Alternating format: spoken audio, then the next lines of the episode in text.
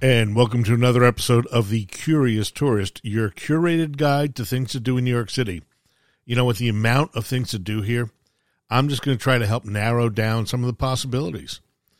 So, after a decade in the making at the American Museum of Natural History, the Richard Gilder Center has finally opened to the public.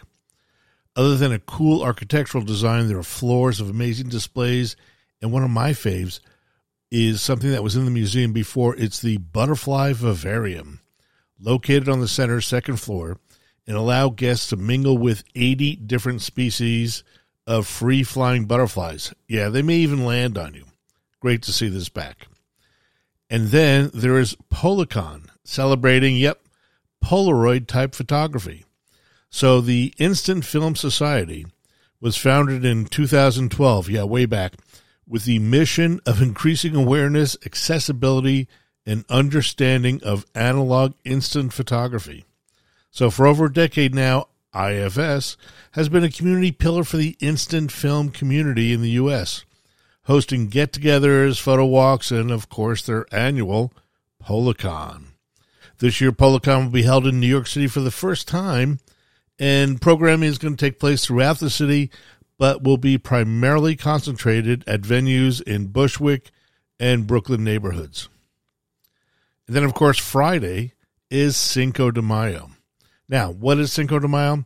So, May 5th, 1862, marks the day of Mexico's victory over the French army in the Battle of Puebla.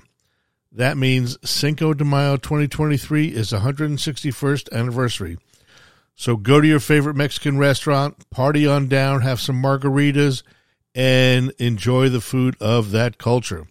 It's a little different here than in on the West Coast, but there are some amazing restaurants, and I'm going to put a link down below so you can maybe find one in your neighborhood. Now, also on Friday, Lin Manuel has just announced that he and his pals are cooking up a little something extra between the Hamilton Broadway crew and then there's a little play across the street. So on 46th Street, like the old days, at 4 p.m., outside the Richard Rodgers Theater, it's kind of like what Ham for Ham was. What they used to do is when there was a lottery, the uh, performers in Hamilton would come out and uh, do a song and they would talk, and it was an incredible fun time. So uh, go out and it's a live free performance. Now, here's a crazy one in shopping news. Now that you have finally thrown out all of your Bed Bath and Beyond coupons, Century 21, which closed during the p- pandemic, it's another New York City favorite just for clothes and accessories, is reopening this month, May 16th. Honestly, it's a great place for your under, socks, and general clothing, and it has been missed. And uh, will you be watching the coronation on Saturday? Yeah, me either. Or, or will you be watching what is called the most exciting two minutes in sports, the Kentucky Derby.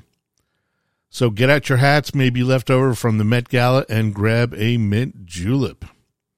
Also, something else that started this week over in Bryant Park, it's a dance party, and it's going to incorporate dance instruction, live music, and will take place every Wednesday and Thursday between May 3rd and May 18th. And attendees will learn f- basic steps with expert instructors at 6 p.m. before testing out their new moves to live music from 7 to 8:30 p.m. Let's just hope the uh, weather holds. Oh, there's one other thing. Uh, tonight, May 4th, the Avidon, uh, Avedon 100 opens at the Gagosian. So it's 150 prominent artists, designers, musicians, writers, curators, and fashion world representatives were invited to select a photograph by Avedon – and elaborate elaborate on the ways in which the image and artists have made an impact on them. So there's going to be people like Naomi Campbell, Elton John, Spike Lee, Sally Mann, Kate Moss, Chloe Sevigny, Terrence Simon, Christy Turlington, and more. So the opening is tonight. It is open to the public. Uh, West 21st Street. I'll put a link down below. And it's open until June 24th. So if you don't want to go for the crowd tonight, definitely check it out uh, next time you're going to go around Chelsea and wander through the galleries. So I, I like to think of all of that, that wander through the Chelsea galleries, as kind of like a visual sorbet. forget about all the rest of the world troubles for just a little bit and enjoy artist's vision of life. Well, that's what we have for this week, and I look forward to seeing you next week. And just remember when you're out there, stay curious.